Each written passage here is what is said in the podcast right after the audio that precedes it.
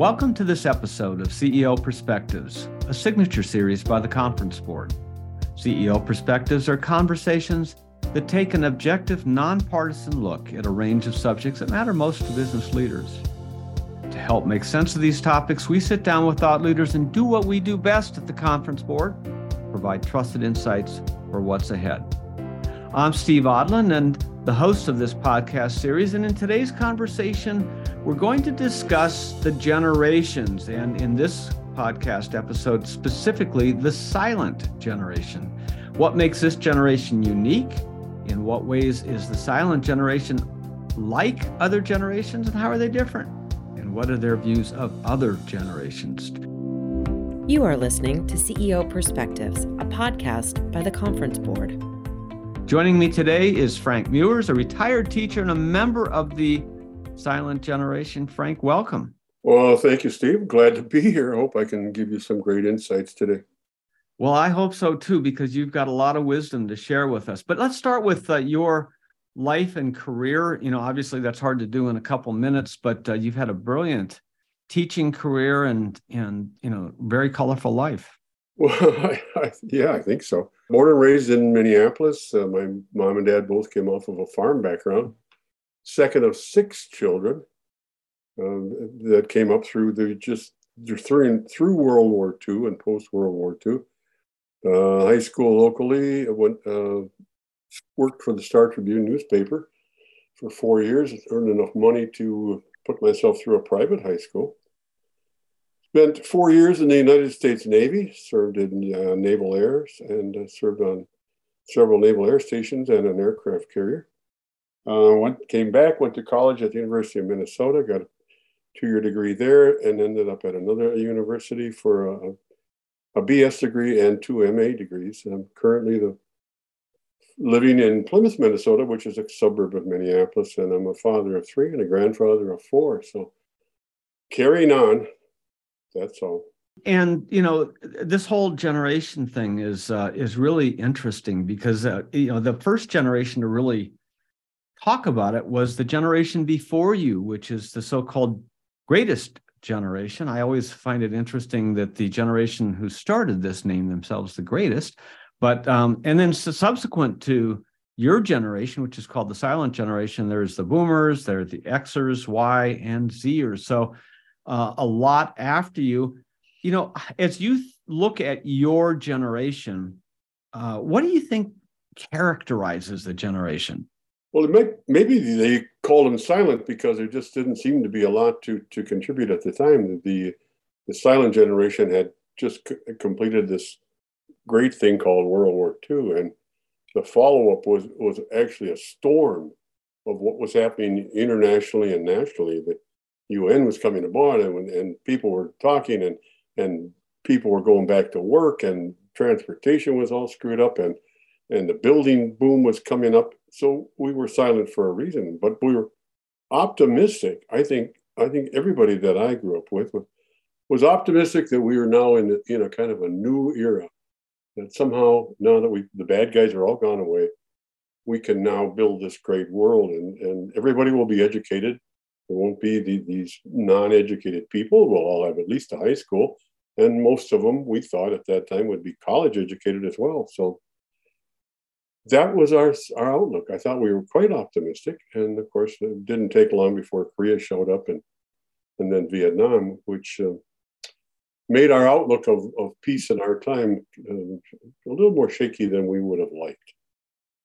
Yeah, but you know, it's it, even though you know you were born in the Great Depression. I don't know what was so great about it. It was a it was a bad uh, depression, but and so even though you know you really didn't live your adult life in that, your your life was colored by that because your parents and your family around you had to survive that and the wars. And so, talk about how all of that colored your generation. My mom and dad, the the, the, the so-called Great Generation or Great uh, whatever, they uh, they had fewer opportunities. They came up in an agrarian society here in Minnesota. They came off the farm, and pretty much it was expected from them to simply get a job, work, and that was it.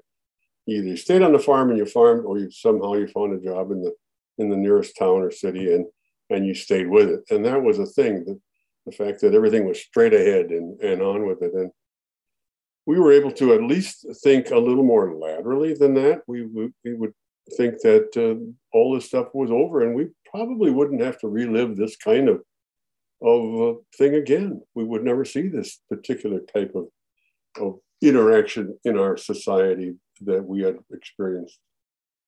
Uh, we were a little naive. But here you are.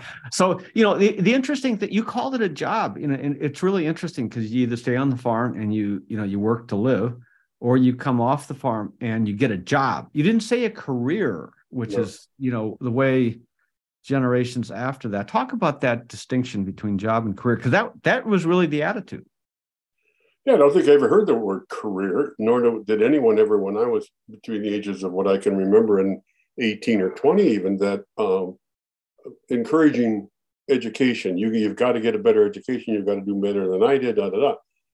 You simply uh, you took a job. And I think my dad was a perfect example. He walked the streets till he found a job, and when he got a job, he stayed with it. You didn't leave. He stayed there the rest of his life until they forced him out at 65.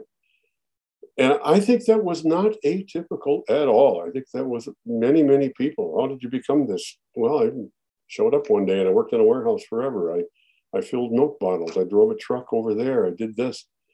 It wasn't that they sat down. I don't remember ever hearing the word career planning. And when I went to school, you simply uh, you got out and you prepared yourself and you got out there and you got a job and you got it done. Yeah, and and and that was important because it was all self-reliance, right? I mean, there wasn't a view that you could rely necessarily on the government, although there were programs, um, some programs in place and some put in place later. But but the intent was, you know, you you know, you, eat what you kill. You go to work and you know you make whatever you make in order to feed yourself, feed your family, and care for them. It was that's that's a, just a different attitude, huh? Sure, and you impart what you what what you have. You you pass on what you what you bring to the table, and what they brought was a work ethic, work ethic that was unmatched. It was simply that's the way it was done, and that's what they instilled in their kids. That we suffered through this. We didn't always have enough to eat. We didn't always have enough to to to wear.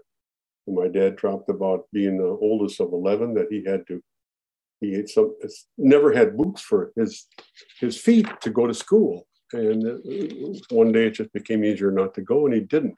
So he only went to sixth grade. Um, so the expectations were were more of a survival uh, type of outlook. And i guess if you came went through the 29 uh, they were born they went through a, at least partially through world war one the great depression world war two they did not really experience this great outpouring of, uh, of wealth and uh, the American dream. They just didn't, you survived.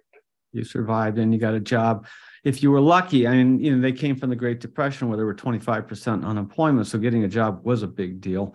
Now, you know, the silent generation uh, covers birth years 1928 to 1945. And so you're sitting kind of mid, uh, midway through that, what do you see? Any differences in the generation of those who are on the front end versus the back end of that generation, your generation? Yeah, I, I, I think I think that's uh, I do because the earlier ones would have been, let's say you're born in 1928, 29. Again, you're an infant, but nevertheless you're introduced into that society that's at that time very needy, and you maybe uh, didn't get all you wanted or needed. So there was they came out of a depression. Things things were looking down. And you could maybe maybe World War II bailed us out of that. But but by the end of World War II, which was kind of where we ended up, uh, 45, things were looking up. Uh, economically, things had had gone. They couldn't get any worse. They were now looking up. And in by the by 45, well, it's a little early in 45, but certainly you knew what was going to happen in 46 through 50 there's a boom in transportation. You couldn't buy a car in 1944 or 1945, but you can now, and it's going to look like this, and it's wonderful. And houses are going up, and we're going to do this, and we're going to do that. And this, and there's such a thing called the suburbs arose. So even though we were maybe only 12 years or even less behind that first group, I think we were really dramatically different. Yeah, you know this. You you mentioned the the word suburb, and you started this by talking about coming from an agrarian society to the to to an urban society. There really weren't suburbs in, for your generation or the generation before. It was either the farm or the city, and you know I'm not sure that subsequent generations really understand how different those two are. You know, were to the generations and the lives that came out of that. That's true. You simply, if you lived outside the city, you probably worked uh, for a farm, uh, agricultural entity of some kind, particularly up here in the upper Midwest, where, the, where at that time we were probably uh, 80% of our people outside the metro area were, were considered farm people. So, um, yeah, city farm was completely different than it is now, where the city sprawls out. You got the megalopolis, you got the big cities going way, way out, and people, and, and because of transportation and communication, um, things were just plain more isolated, more shrunk, more more uh, interaction within themselves and so forth. So they didn't really get out, they, and it didn't allow for the for the bursting forth of new energies, which brought up, which brought changes. Of course, World War II brought many, many changes, but some of those, at least some of those, were precipitated by the ability to kill each other. There was new advances in that, as, as we will see, it happens in every generation. Now, the, the, the other aspect was education, and you spent your life as a teacher. You characterized yourself as a master teacher, and meaning, you know, this is something you were serious about, and you this was your career, and you were dedicated to it, and you were very good at it but education in the generation before you and and to you know a large extent in your generation is was viewed differently. And it was sort of optional uh, to some extent particularly as you mentioned your dad only went through the sixth grade but it was it was it was viewed as optional. That all changed and there became a requirement in most areas of the country anyway that uh, you know high school had to be provided and that was expected and then later college. So talk about that evolution well, the expectations, uh, I think, is set by the many cases by the, the, family first, and then by the by the culture or by the community. Um, so it depends on how how ingrained you are in your society and your family. I really, in in a lot of respects, had no expectations put out for me. They didn't say we want you to do this, we want you to do that but I knew I knew for sure that I, I wanted to do better. I wanted to go beyond sixth grade. My mom actually went to graduate from high school, which was rare. And back in the 1920s, she had to take a train into the big city from this small town, and uh, and she had to work for a, a family. She became their live-in uh, maid, if you will, and um, so, so she had her own expectation, but the people she was actually looked down on by many of the people in the small community who thought she's just a little bit uppity that she went to the city and then got herself a degree in a high school degree, oh, and blah, blah, blah. And her father actually resented that. And he did that, I think, till the day he died, that she had she had left home and, and gone to almost abandoned their way of life. But, but uh, she had to go live with another family and work almost full time as a caretaker of the house and the children in order to then put herself through high school. I mean, it was it, it was an enormous feat, you know, from that small town that is now a suburb of uh, of the big city. That's right, and she was, and there were and there were things we just don't even think about. The fact that, and I've asked her that, and she said, you know, I said, did you think you had options about raising a family of of having five or six kids? And she said, no. Yeah. She did. They not only had the pressure of of the society, they also had the pressure of a church, which is a another thing they their particular church believed in. You know, we don't do birth control. We da, da, da, and it it created a, a, uh, an environment that that they became a victim of. Yeah, so there's these uh, societal pressures and expectations that defined that generation and spilled over into your generation that, that subsequent generations just you know now view as optional. They they have choices that weren't that weren't viewed as choices back in your generation. That's right. So there a lot of events happened um, during the course of your generation as well. Talk about the, you know, I'm thinking about historical events, uh, global events. Talk about the ones that that as you know you look back over the course of your life that were most most meaningful, impactful in your life. Well, there, there's there's almost too many to name. I mean, holy cow! But uh, uh, one thing I wanted to mention is that I think my dad would say, you know, this present generation, meaning me, was they're lazy, they're no good. And I hear that all the time about millennials. Yeah, and then you hear about the boomers. Yeah, boomer. Yeah, yeah. We we had a, I think we had a great a great generation. I mean, we where where, do you, where do you want to start? I mean, post war came uh, the United Nations.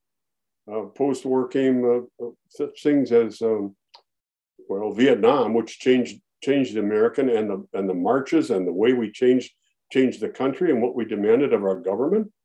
Uh, and we went into some more crises. We had the riots in Chicago in 1968. Martin Luther King got shot. Robert Kennedy got shot.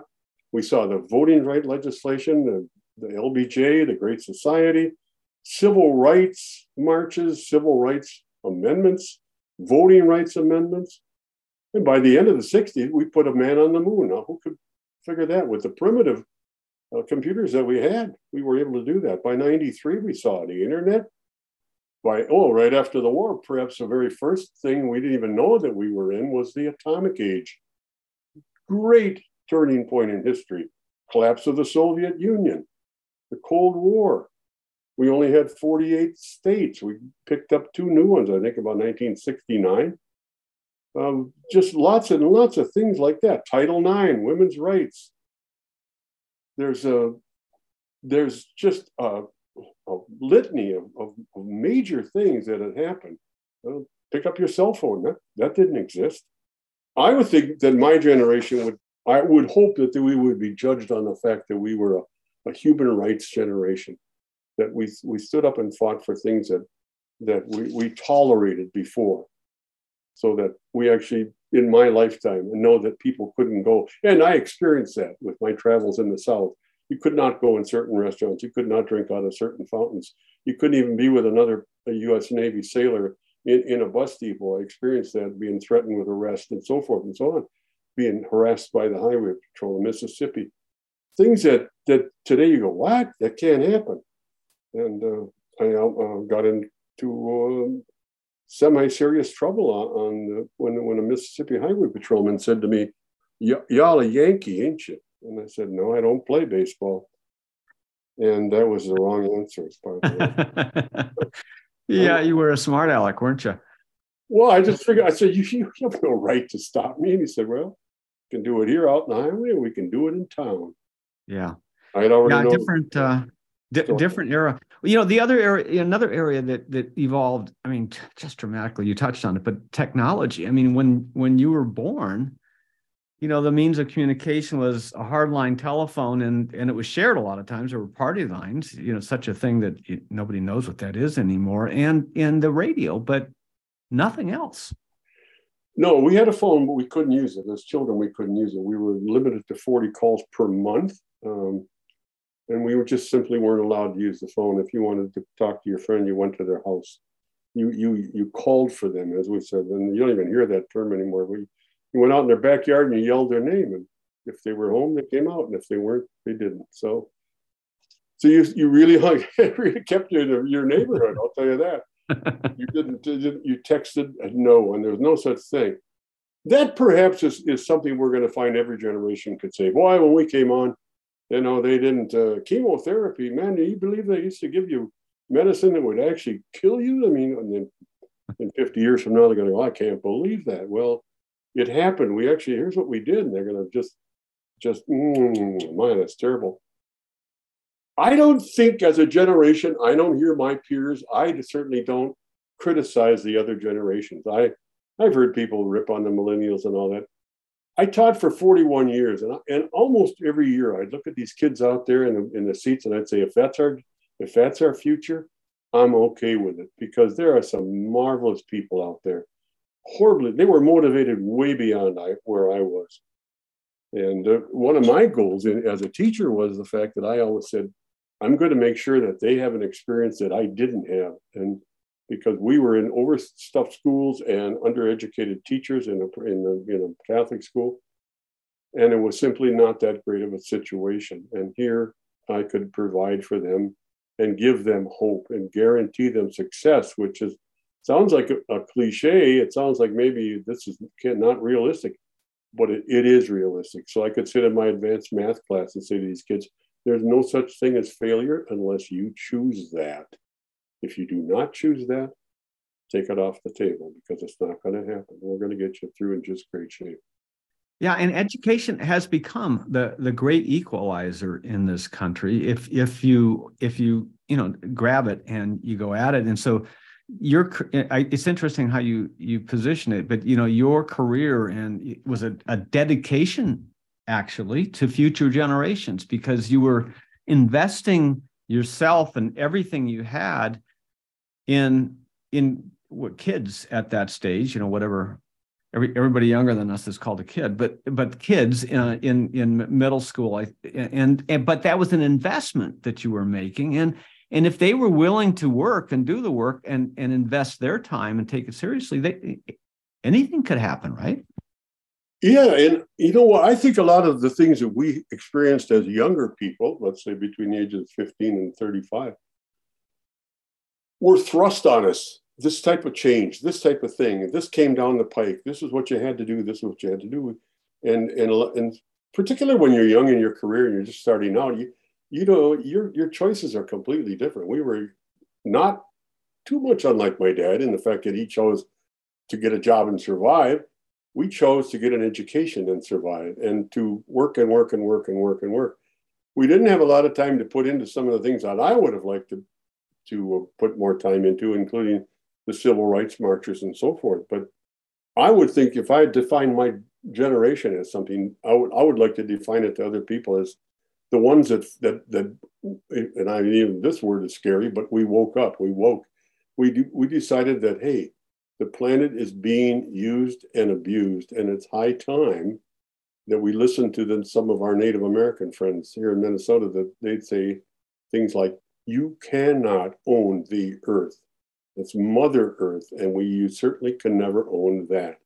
And we share that environment, and you cannot use it, abuse it, and nature put it back. You either take care of it, you nurture it, or you will destroy that. And if you destroy Mother Earth, you destroy yourself. Yeah. So I'm uh, thinking hopefully we're the ones that are focusing people in on a little bit more on that today. That we got to do some things here. You've talked, uh, you know, a bit about the generation before you, the greatest, so-called greatest generation, and you've characterized, you know, your view of, of that generation.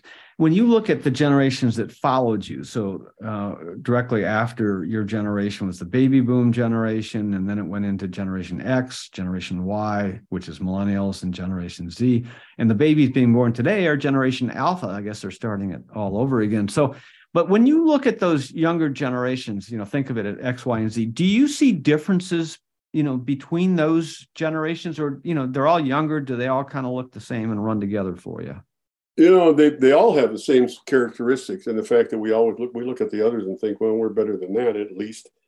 Um, but having raised some kids that were Gen Xers, um, I think they're more laid back. They're, they're, they're, although they're educated and they and they have great jobs and stuff, they they I think I was more more driven. Oh, well, you can't do that. I got to get straight ahead. Boom, let's get this done. And I'm still like that. No, don't put that aside. Let's get this done. I'm not going to set that aside. And my Gen X kids go, yeah, whatever. You know, we can do that. Let's do it tomorrow. I don't know. I'm going to get around to that. Maybe next year. And and the other ones, the very much younger ones, I don't. I'm here the terms like they're lazy, they're less capable, they don't want to work. I don't particularly ascribe that to them, although the uh, the with the all the people that have kind of quit, they say eh, we have a society have given them that option. If we took that option away, or nature does, or the world does, they will then make different decisions. I think people are basically the same. We all tend to be a little optimistic, a little pessimistic. Mm-hmm if you look back over the course of your life, um, obviously you can't change history and and your life is history every day before this but you know would there have been something that you would have done different in your life? Yeah i'd have matured earlier. Um, sign me up for that too. In some respects we had to mature uh, quickly. I mean i got out of school i left home never looked back and i didn't have a problem with that at all. Weren't you ever homesick? No i wasn't. I not like I didn't miss them, I suppose, but I just wasn't. Um, I don't know. We we went on and uh, and and we were uh, we were dedicated, and I think initially to ourselves. And again, I think that's a that's probably uh, universal of all the generations. You're much more into yourself and the things you're doing. We didn't do the some of the things my Gen Xers do. We never went to concerts and all that sort of thing first off, we didn't have a disposable income like they seem to have today. And uh, that makes a huge difference. So, um, as you well know, economic and cultural differences make a, a huge uh, difference in, in the, the outcomes. So, would I do something different? One of the things I hear older people say, and I think we're going to, we're, I'm starting to say it now, is that we were born in a really good time. We really had a lot of good things. We did have the American dream. We were able to realize it we worked our way up. We made the best of it. This was a good time. And I think as people age, they look back, they say, yeah, I grew up in the 50s. I grew up in the 70s. Oh, yeah, I grew up in the 90s. Great time. You make your great times, you know. They uh, they come and they go, but uh, they, uh, so much of our, our focus, if you turn on the news too much, is is on the types of success, the economic things, the things that they deem success, uh, as you mature, you no longer uh, label as success. Yeah. So, so, you make your great time. At really, really wise words. So, last question. You know, when you when people look back on the silent generation, let's just go out a hundred years. I mean, you know, so it's far enough and eh, behind the period that people could look at it a little more objectively. When they look back a hundred years from now, what will they say about the silent generation?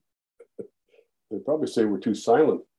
I think I think we initiated a, a uh, an era of of awareness, uh, not just of of human rights, although you can still see on the screen every day that that we still haven't attained a lot of those areas. So the human rights issues and the and the uh, the awareness of our world that our world is not a planet, it's not a piece of real estate that goes from here to the suburbs. It's not our world is all of us together on this third rock, if you will. And we either survive or we die as a group. And I don't think a lot of people quite see that yet. You might be economically somewhere else, or you're very poor, or whatever you are, but somehow we're in this together. We're in the same lifeboat, and uh, you either row or you die. Great words of wisdom. Frank Meuers, thanks for joining us today. Hey, it's a pleasure, and uh, Call on me anytime. Thanks a lot. Good to see you. And thanks to all of you for listening in to CEO Perspectives. Every week, I'll be joined by a prominent thought leader to provide insights on the issues of our time. We'll cover the leading topics in geopolitics, economics, public policy, and more. Please share CEO perspectives with your colleagues, with your friends, with your family of all generations. I know they're going to want to listen. I'm Steve Odland, and this series has been brought to you by the Conference Board. You have been listening to CEO Perspectives, a podcast by the Conference Board.